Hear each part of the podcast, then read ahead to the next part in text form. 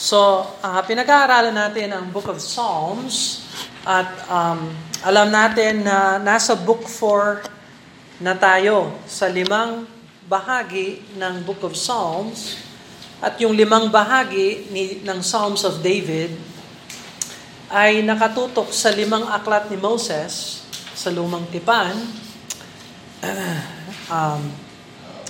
at nasa ikaapat na bahagi tayo. So, sa limang aklat ni Moses, Genesis ay katumbas sa Book 1 ng Psalm, magmula chapter 1 to 41. Tapos yung Book 2, Exodus, katumbas siya sa second book ng Psalms, 42 to 72. Tapos yung third book, Leviticus, ay katumbas sa Book 3, magmula 73 hanggang 89. At ayon, Book 4, magmula 90 hanggang 106. So, pagkatapos ng gabing ito, after Psalm 100, anim na lang na Psalms at matatapos na tayo sa Book 4. Tapos, pasok tayo sa Book 5 at yung Book 5 ay katumbas sa Book ng Deuteronomy. Now, yung Numbers sa Old Testament ay kasaysayan ng mga Israelites nung lumabas sila sa pang-aalipin ng Egypt. Anong aklat yung nagsasalaysay ng kasaysayan ng paglabas nila sa Egypt? Exodus. Yeah, kaya nga ang ibig sabihin ng Exodus, exit. So lumabas sila sa pang-aalipin ng Egypt at ang layunin ng Diyos ay sakupin nila ang Canaan at maisauli sila sa lupa ni Abraham noong 400 years ago. Pinangako ng Diyos na ibibigay ng Diyos yung lupa kay Abraham. Kaya lang dahil sa mga pangyayari, iniwan nila yon. 400 years, hindi sila nakabalik hanggang sa kapanahunan ni Moses. At so ngayon, nung lumabas sila sa Egypt, ang plano ng Diyos, sasakupin nila yung Canaan. Kaya lang, imbis na sila ay sumampalataya sa Diyos at naniniwala sa pangako ng Diyos, nakita nila ang paghihirap at kahirapan ng pagsakop sa Canaan at sila ay natakot. At instead na sila ay sumampalataya, sila ay nag-backslide. And so, yung dapat 40 days na pag-alagala, naging 40 years. At yun ang aklat ng Numbers. So, sa future, pag pinag-aralan natin yung Book of Numbers sa Bible class natin, sa Sunday morning, yung Numbers ay patungkol sa paglalakbay natin bilang Kristiyano sa isang mundo na baluktot. At kung paano hindi tayo mamatay sa kagubatan. How we can be pilgrims as we journey through, making our way to heaven, to God's promised land for us as Christians. We can apply the Book of Numbers. In a sense, we are pilgrims walking through this world and trying to get to our promised land, well, to God's promised land for us. So anyway, so ikatlong bahagi ng Psalms, and that would be, so yung ikatlong bahagi ay number 90 hanggang 106. Psalm 90 hanggang 106. At ito ay ang ikaapat na bahagi, and this will be equal or katumbas sa Book of Numbers. Kaya sa Psalm 90 hanggang 106, ang karaniwang tema dito ay yung kasaysayan ng Israel at yung kanilang wilderness wanderings. Okay? Alright. So, Psalm 99 tayo, tsaka 100. Natuklasan din natin from the previous lessons in the Book of Psalms, pagdating sa Psalm 93 hanggang Psalm 100, which ito yung last natin sa Psalm 100. Titingnan natin mamaya.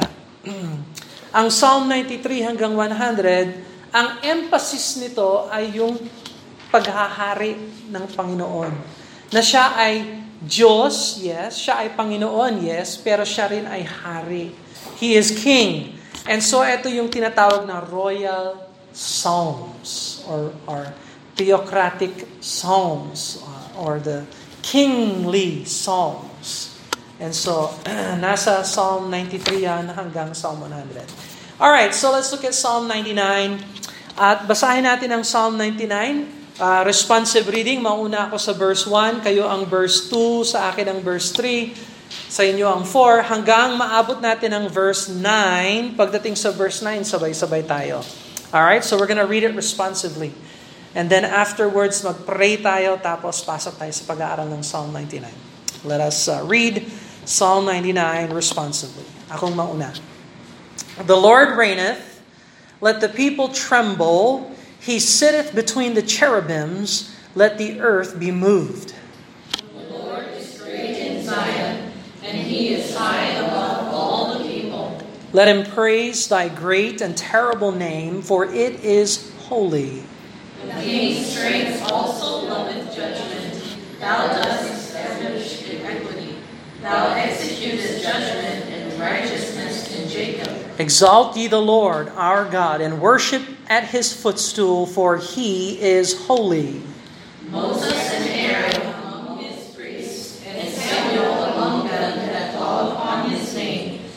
called upon the Lord, and he answered them. He spake unto them in the cloudy pillar. They kept his testimonies and the ordinance that he gave them. Thou answerest them, O Lord our God. Thou wast a God that forgavest them, though thou tookest vengeance of their inventions. Exalt the Lord our God, and worship his holy hill, for the Lord our God is holy. So let's pray and ask God to bless them. Father in heaven, Lord, we thank you for the truths and the wonderful privilege and honor we have that we can read your word, that we can understand it, that we have your words, these life-giving, inspired, preserved words. We don't have to wonder about them or we don't have to doubt them. They are surely pure, tested, and tried. We need to trust in them, Lord. And so help us, Lord, to understand these words. Help us to get the right sense of it and apply it to our lives. Help us, Lord, to remember your holiness. In Jesus' name, amen and amen. Alright, so ang tema ng Psalm 99 ay yung kabanalan ng Diyos. It's repeated over and over again. He is holy, He is holy, He is holy. And so the Lord reigneth, sabi ng verse number 1. The Lord reigneth. Now, 3 times we've seen the phrase, the Lord reigneth. Ginamit ng 3 beses ito. Psalm 93, Psalm 97, at saka ngayon sa Psalm 99. The Lord reigneth. Kaya ito ay theocratic psalm or psalm na nagsa-celebrate ng paghahari ng Diyos because the Lord reigneth. And so, let the people tremble. He sitteth between the cherubims. Let the earth be moved. So sa rangko ng mga anghel sa langit, merong iba't ibang klaseng mga anghel. Merong anghel, 6 pakpak. At ang tawag natin sa kanila ay seraphim. At sa English ng seraphim ay burning ones, mga nagliliyab na mga anghel. 6 pakpak. Tapos may mga cherubims. Iba naman ang cherubims sa rangko ng mga anghel. Ang seraphim ay parang sila ang umaawit sa Panginoon at pumapalibot sa trono ng Diyos at nagsasabing holy, holy, holy ang Jehovah, si Lord. Tapos yung mga cherubims, parang sila yung mga nagbabantay sa trono ng Diyos. And so sa Bible, dalawa ang pakpak nila. So they have 2 wings. At ginamit yung mga larawan ng cherubims noong binigay ng Diyos kay Moses yung Ark of the Covenant. Merong 2 cherubim angels na nakatupi ang kanilang pakpak sa Ark, sa box ng Ark of the Covenant sa loob ng tulda, tabernacle. If you remember that. Tapos yung kortina ng tabernacle ay merong din mga tatak ng mga cherubims. And remember, noong Ilinabas ng Diyos si Adam and Eve sa garden. Do you remember? He set two cherubims to guard the way of the garden para hindi bumalik sila Adam and Eve at baka makain nila yung fruit ng buhay at hindi sila mamatay sa katawan at sila ay tumanda pero hindi mamatay. Delikado. And so God prevented them and put cherubims there to guard the way. So they seem to be guardians to the throne of God. And then sa Bible, ang bawat bansa ay mayroong angel na nakatalaga sa bawat bansa. There is an angel over Israel. At ang pangalan niya ay Michael. Okay? Tapos, meron din messenger angel, ang pangalan niya ay Gabriel. Okay? So, tapos merong isa pang angel na mataas ang kanyang rangko, cherubim siya, according to Ezekiel. He was an anointed cherub.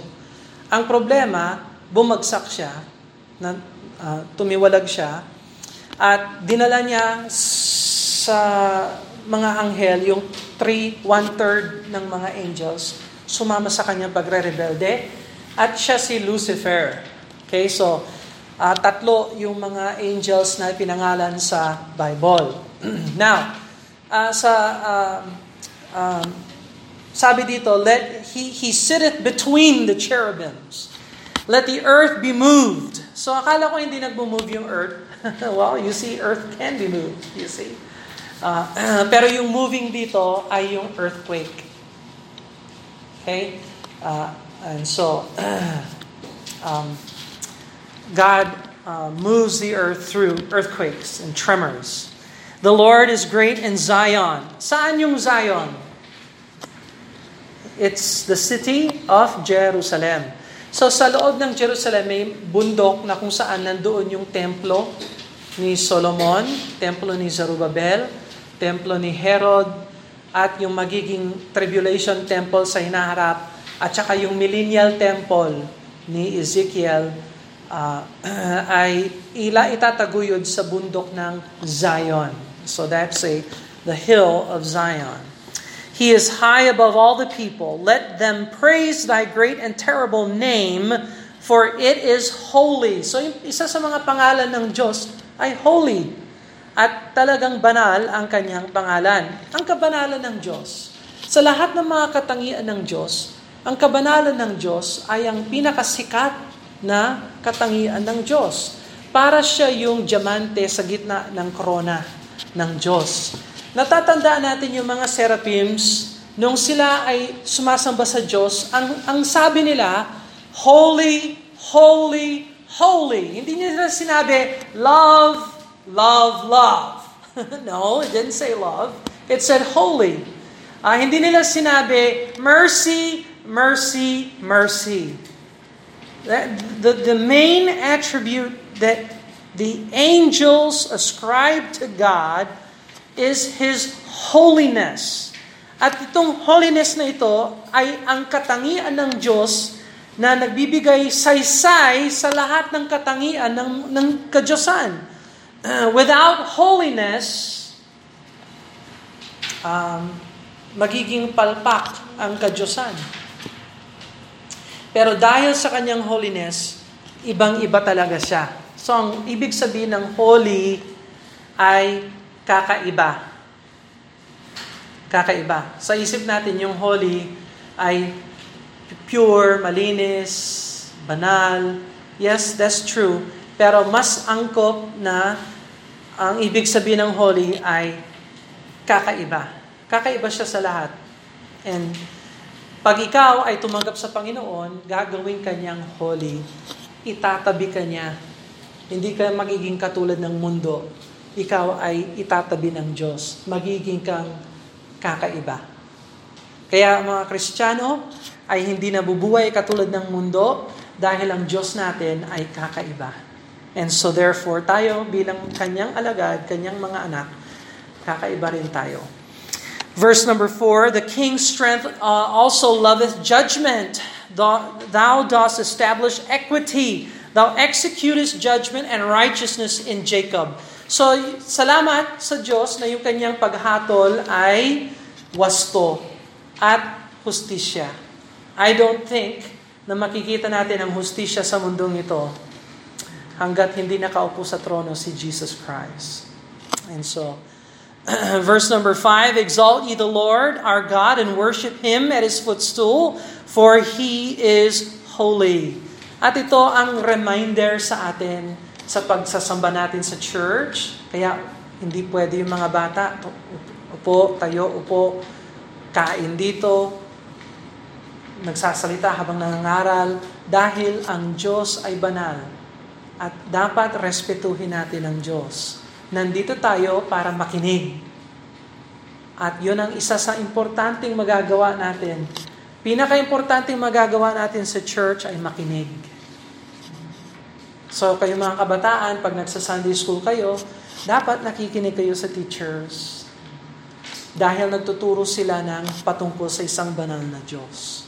At kung nakikinig kayo at naunawaan ninyo na ang Diyos ay banal, matutuklasan ninyo na kayo ay hindi banal, tayo ay hindi banal, at kailangan natin ang kabanalan ng Diyos. At hihingi tayo sa Kanya ng tulong at tutulungan niya tayo. Verse number 6, Moses and Aaron, ito yung tatlo, Moses, Aaron, tsaka si Samuel, tatlo sila na nagpapatotoo na ang Diyos ay buhay at banal at nakikinig at sumasagot sa ating mga pananalangin. Moses and Aaron among his priests and Samuel among them that call upon his name, they called upon the Lord and He answered them. Kung sinagot ng Diyos si Moses, si Aaron, at si Samuel, bakit hindi tayo? So God is interested in answering our prayers. Ang tanong, interesado ba tayo na mag-pray? And so He spake unto them in the cloudy pillar, and they kept His testimonies. They kept His testimonies and the ordinance that He gave them. So binigay sa kanila ng Diyos yung kanyang salita, at iningatan nila ang salita ng Diyos, at tinupad nila, isinauli nila sa Diyos ang kanyang mga salita.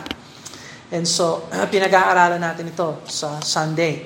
Alright, verse number 8, Thou answerest them, O Lord our God, Thou wast a God that forgavest them, though Thou tookest vengeance of their inventions. Exalt the Lord our God and worship Him at His holy hill, for the Lord our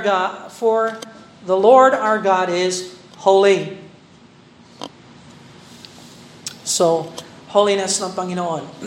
Now, bago tayo pumasok sa Psalm number 100, kailangan maunawaan natin yung katotohanan na ang Diyos ay namumuno. The Lord reigneth. So,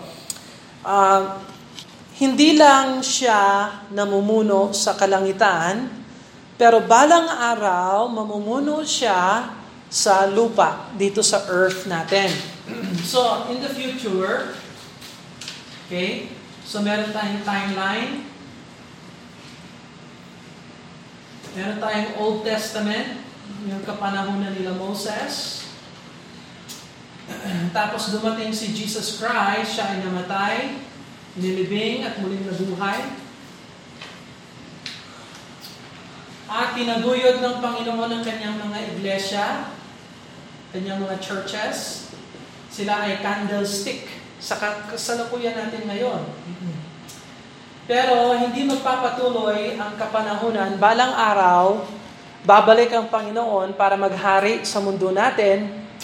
But before na siya ay maghahari, siya ay hahakutin niya muna lahat ng mga born again at saved. And kaya yung inawit natin kanina, ye must be born again. Bible yun. Galing yan sa John chapter 3. Kailangan talaga, hindi ka baptist. Kailangan born again ka. Saved. Okay? Yun ang mahalaga sa lahat. Maraming mga baptist ang hindi saved. Kaya, unahin mo yung pinaka-importante, yung kondisyon ng kaluluwa mo. So, kailangan magsisi ng kasalanan at tanggapin si Jesus Christ bilang tagapagligtas. At ilagay mo yung tiwala at kumpiyansa mo kay Jesucristo. At pag nagawa mo yon, you become born again. na matutuklasan mo talaga sa sarili mo, ang aking mga kasalanan ay pinatawad na ng Diyos alang-alang kay Kristo. And so, everything else, pwede ka nang maglingkod sa Diyos, pwede ka nang magpabaptize, na unawaan mo yung baptism hindi nakakatulong sa kaligtasan. Kompleto na yung kaligtasan mo nung tinanggap mo si Jesus Christ. But, babalik si Jesus Christ, hahakutin niya lahat ng mga saved. So, ang tawag natin dito sa kaganapan na ito ay rapture. Rapture. Galing yan sa Latin. Ang ibig sabihin ng rapture, hakot. Or sa English, caught up or snatched. So, kailan mangyayari ito? Hindi natin alam. Pero masasabi natin base sa Bible, handa na ito mangyari anumang oras, anumang araw, anumang sandali. Dahil lahat ng mga prophecies patungkol dito ay nagampanan na. So, ang nangyayari ngayon, pagkatapos ng rapture, yung mga mananatili dito sa mundong ito, karamihan, actually lahat ng mananatili, pag yung hindi nahakot ng Panginoon, lahat ng mananatili ay papasok sa 7 years ng tribulation period. 7 years. Tribulation. Ang Antichristo ang mamumuno sa buong daigdig. At nakikita natin ngayon yung paunti-unting kawalan ng sovereignty ng bansa natin. At mga bansa, mga individual na mga bansa. At ang mga gobyerno ng mundo ay magkakaisa at ibibigay nila ang pamumuno ng mundo sa isang tao, at yun yung halimaw na pinag-uusapan ni Daniel at ng Book of Revelation, at isa sa kanyang mga pangalan ay Antichristo. So yung globalist movement ngayon na naririnig natin, merong globalist economic forum, merong G7 na pagpupulong ng mga bansa. Sa ngayon, ang pinag-uusapan nila yung trade, industry, export, import, ganon. Pero balang araw, mas magiging malala ang kanila pag-uusapan. Pag-uusapan nila na isama na lang yung currency natin. Dissolve na lang yung peso. Dissolve na lang yung dollar. At ang buong mundo ay magkaroon na lang ng isang currency. Isang relihiyon. Isang gobyerno, and so on and so forth. So, magiging matindi na pagsubok itong 7 years tribulation period. Now, sa awa ng Diyos, merong ilan, marami, ang masasave sa tribulation. Pupugutan ang kanilang ulo sa gitna ng 3.5 years. So, yung unang 3.5 years, mapayapa. Yung pangalawang 3.5 years, babalikin ng Antikristo yung kanyang kontrata sa Israel. At siya, itatag niya yung sarili niya bilang Diyos sa templo ng Israel. At doon pipwersahan niya yung mga tao. Kung wala kang tatak, hindi ka makakabili, hindi ka makakatinda. Ibig sabihin, hindi ka sumasangayon sa one world economy, one world religion. Anyway, so dito matutuklasan ng Israel na hindi pala si Antichrist ang kanilang Messiah, si Jesus Christ ang kanilang Messiah.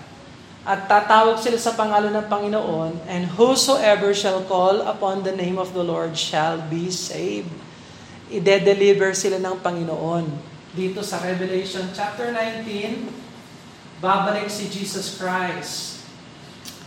At dito siya maghahari. Siyempre magkakaroon ng gera yung puwersa ni Antichrist at lahat ng mga bansa na kumakalaban sa Diyos, laban sa Israel. At by the way, yung Israel, minority na lang sila noon. Siguro mga 10% ng buong bayang Israel ang matitira. Pero yung 10% na maliit na yung 10% remnant na yan, sila ay magiging saved. Kasama yung mga Gentile nations na nagpaprotekta sa kanila. And pagbalik ng Panginoong Jesucristo, sila yung saved. Papasok yung saved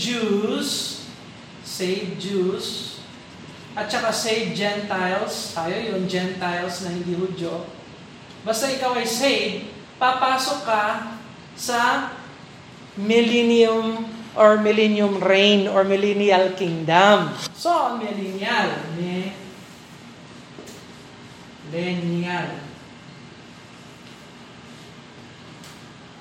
Ang mili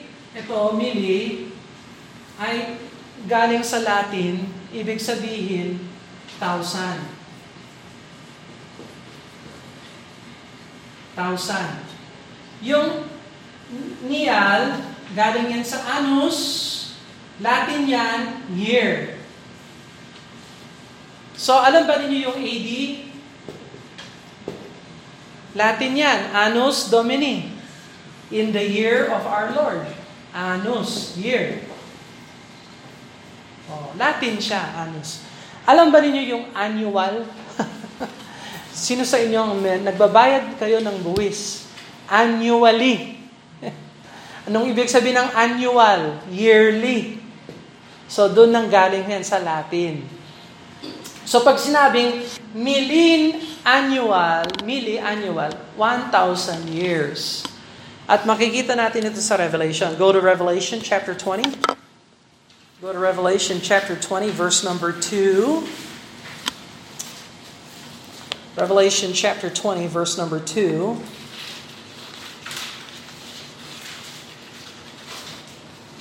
Revelation 20, verse 2. And he laid hold on the dragon, that old serpent, which is the devil and Satan, and bound him. So, tinanikala. Tama ba yung bound? Tinanikala, chain. He bound the devil 1,000 years. Millennium. So doon natin nakuha yung 1,000 years. Tingnan mo ang verse 3. Revelation chapter 20, verse number 3. Revelation 20, verse 3. And cast him into the bottomless pit, and shut him up, and set a seal upon him, that he should deceive the nations no more, till the 1,000 years should be fulfilled. And after that, he must be loose for a season. So, ayun na naman, 1,000 years. So, ilalagay si Satanas sa ilalim ng bottomless pit for 1,000 years. Hindi siya magiging malaya na magtukso ng mga tao sa millennial kingdom. So, yes, may mga tao sa millennial kingdom. Yes, meron silang sariling puso katulad ng puso natin ngayon, natutukso or whatever. Kaya lang, sa millennial kingdom, wala si Satanas. He is bound for 1,000 years. Look at verse number 4. Verse number 4. And I saw thrones, and they that sat upon them, and judgment was given unto them. And I saw the souls of them that were beheaded for the witness of Jesus and for the word of God, and which had not worshipped the beast, neither his image, neither had received his mark upon their foreheads or in their hands. And they lived and reigned with Christ 1,000 years. So yung mga tribulation na naligtas dito sa tribulation, maghahari sila kasama ni Kristo for 1,000 years. Tatlong beses na po binanggit yung 1,000 years. Look at verse number 5. Verse number 5. But the rest of the dead lived not again until the 1,000 years were finished. Fourth time na binanggit yung 1,000 years. It's the fourth time. Look at verse number 6. Verse number 6. Blessed and holy is he that hath part in the first resurrection. On such the second death hath no power, but they shall be priests of God and of Christ, and shall reign with him 1,000 years. So, sino yung first resurrection? Sino yung bahagi ng first resurrection? Ito, rapture So yung first resurrection, parte yan ng rapture. And everyone who is raptured will rule and reign with Christ for 1,000 years. Now there you have the fourth time it's mentioned. Look at verse number 6. Blessed and holy is he that hath part. Okay, we read that. That's the fifth time it was mentioned. Look at verse number 7. Verse number 7. And when the 1,000 years are expired, Satan shall be loosed out of his prison. Oh, so nakita mo, ilalabas si Satan uli pagkatapos ng 1,000 years. So, yung Millennial Kingdom, where it happened, na-rapture yata yung,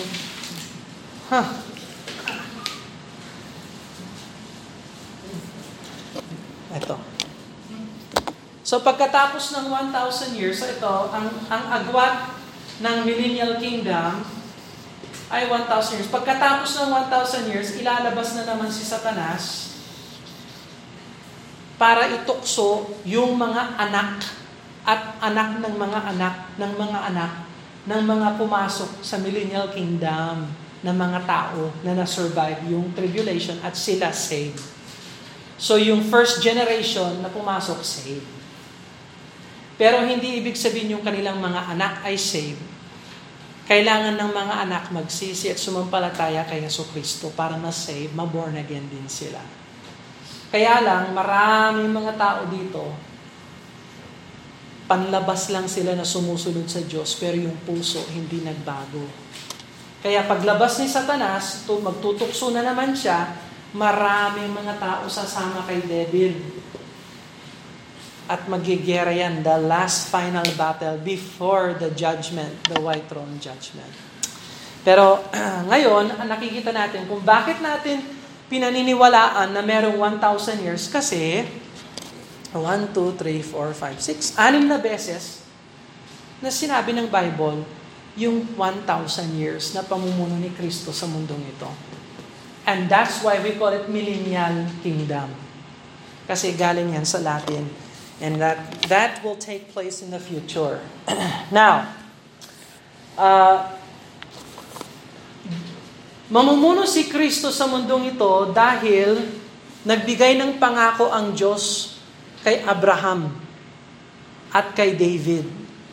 And so, go to Genesis chapter 12. Go to Genesis chapter 12. Genesis, ha? Pinakaumpisa ng Bible. So we're going way back to the Old Testament.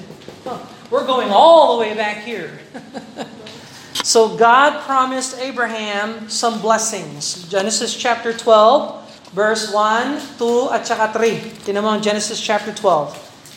At yung mga Sunday school boys, ito yung pinag-aaralan namin.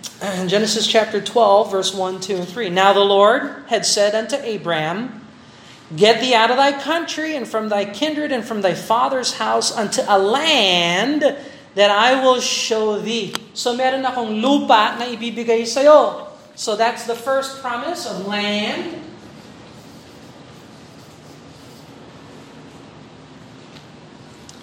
So hulaan nyo kung saan yung land na ipinangako ng Diyos kay Abraham.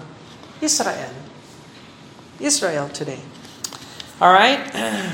Verse number 2, And I will make of thee a great nation, and I will bless thee, and make thy name great, and thou shalt be a blessing. So, manggagaling sa'yo ang mga bansa. So that would be seed promise. Seed. Manggagaling sa kanya. May mga maraming mga bansa ang manggagaling sa kanya. So, sa ngayon, matanda na si Abraham, wala pa siyang anak, and so on and so forth, hanggang dumating si Isaac. Anyway, let's go on to verse number 3, Genesis 12:3. And I will bless them that bless thee, and curse him that curseth thee, and in thee shall all the families of the earth be blessed. So, merong blessing. Here's the third promise. Merong blessing. At yung blessing kay Abraham ay yung salvation. kaligtasan, kapatawaran ng kasalanan natin, future spiritual blessings ay na kay Abraham. So, dahil nasa kanya yung Messiah, sa kanya darating yung Messiah. So, yung land promise, hindi yan para sa mga Kristiyano. Dito yan matutupad sa Millennial Kingdom. Biro mo, pinangako ng Diyos kay Abraham noong pa sa Old Testament. Hindi pa natupad, even until today. Yung seed promise, dumating na. Sino yon? Si Jesus Christ. Natatandaan natin yung seed of the woman sa Genesis chapter 3 verse 15 na pinangako ng Diyos sa serpent, na dudurog sa ulo ng serpent. Yan yung seed promise. Si Jesus yon, yung Messiah. Dumating na siya. Ayan o, pinako sa krus, namatay, nilibing, muling nabuhay. At siya ay muling babalik para maghari. And yung blessing ng salvation, eto yon. Lahat ng gaya ni Abraham na sumasampalataya sa Panginoon, sila ay magkakaroon ng kaligtasan, salvation. So, eto, parte natin yan. If you believe on the Lord Jesus Christ that He died on the cross for you and He was buried and rose again from the dead, kung ikaw ay tunay na sumampalataya kay Jesucristo, yung bahagi ng Abrahamic blessing, ng kapatawaran ng blessing, nasa iyo yun. Bilang Kristiyano, we have a part with that. So, hindi lang kay Abraham nangako ang Diyos, nangako rin ng Diyos kay David. Tingnan mo ang 2 Samuel, last verse. Tingnan mo ang 2 Samuel. 2 Samuel chapter 7. 2 Samuel chapter 7. And verse number 4. 2 Samuel chapter 7.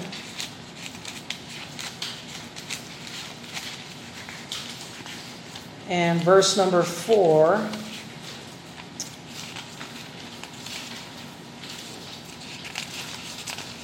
Second Samuel 7:4. And it came to pass that night that the word of the Lord came unto Nathan, saying, Go and tell my servant David, Thus saith the Lord, Shalt thou build me an house for me to dwell in, whereas I have not dwelt in any house since the time that I brought up the children of Israel out of Egypt, even to this day, but have walked in the tent and in a tabernacle. And in all the places wherein I have walked, all the children of Israel spake I a word with any of the tribes of Israel, whom I commanded to feed my people, saying, Why build ye not me an house of cedar? Now therefore, so shalt thou say unto my servant David. Ngayon, sabi ni Lord kay Nathan, yung propeta.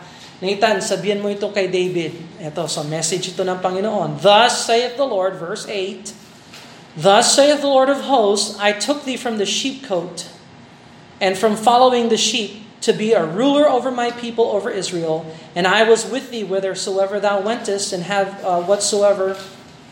and have cut off all thine enemies out of thy sight, and have made thee a great name, like unto the name of a great men that are in the earth. Moreover, I will appoint a place for my people Israel, and I will plant them, so yung place, yan yung land, and will plant them that they may dwell in a place of their own, and move no more, neither shall the children of wickedness afflict them any more as before time. And since that time I commanded the judges to be over the people of Israel, and have caused thee to rest in all thine enemies. Also the Lord telleth thee that he will make thee an house. Verse 12. And when the days be fulfilled that thou shalt sleep with thy fathers, I will set up thy seed after thee. And yung seed blessing, which shall proceed out of thy bowels, and I will establish his kingdom. Oh, may throne, may land, may seed, may blessing, may throne. I will establish his kingdom.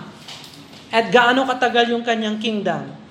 He shall build an house, verse 13, He shall build an house for my name, and I will establish the throne of his kingdom forever. Yun yung Millennial Kingdom. Dahil pagkatapos ng Millennial Kingdom, future, forever, future. Future, eternal future. Maghahari siya forever and ever. So, Psalm 100, ito ang dahilan kung bakit dapat masaya at masigasig yung pagpupuri natin sa Diyos at puspos ng pasasalamat dahil siya talaga ang maghahari. Psalm 100, a psalm of praise. Make a joyful noise unto the Lord, all ye lands. Serve the Lord with gladness. Come before His presence with singing. Alam mo kung talagang naniniwala ka na siya ang maghahari sa hinaharap natin, meron tayong dahilan kung bakit dapat maglingkod tayo ngayon sa Kanya. You know that the Lord, He is God. It is He that hath made us, and not we ourselves. We are His people, the sheep of His pasture. Ay, alagaan tayo ng Diyos na parang tupa. He enter into His gates with thanksgiving and into His courts with praise. Be thankful unto Him and bless His name. Alam nyo, ang problema lang natin, nakakalimutan natin na siya pala ang in charge at nasa trono. For the Lord is good, His mercy is everlasting, His truth endureth to all generations. So ilang generations? Magmula dito hanggang kay Jesus Christ, there were 43 generations. Abraham, David, Jesus Christ, 43 generations. Nagbago ba ang plano ng Diyos? Meron ba siyang pangako na hindi itutupad? God has been faithful. So ngayon, nandito tayo, ilang generations na? Nakalampas na tayo. 2023. Sa palagay mo, nakalimutan ng Diyos yung pangako niya? Sa palagay niyo, hindi niya itutupad yan? Oo. We have all the if you are born again and saved, we have all the reasons in the world to thank and praise Him and to serve Him. For He is good, and His mercy is everlasting, and His truth endures to all generations. Let's pray and ask the Lord to bless them. Father in heaven, thank you, Lord, sa pag-aaral namin ng salita ng Diyos at sa hinaharap na kaharian na mararanasan din namin, Lord, pero hindi sa lupang ito, kundi sa kabila, Lord, kapiling ng Panginoong Jesucristo, namumuno bilang hari at pari na katabi ng Panginoong Jesucristo dahil sa Kanyang grasya sa aming buhay. Tulungan niyo po kami na maglingkod sa inyo ng may puspos na pasasalamat at pagpupuri dahil sa inyong kabutihan at katapatan sa lahat ng mga generations. Bless niyo po kami in Jesus' name. Amen.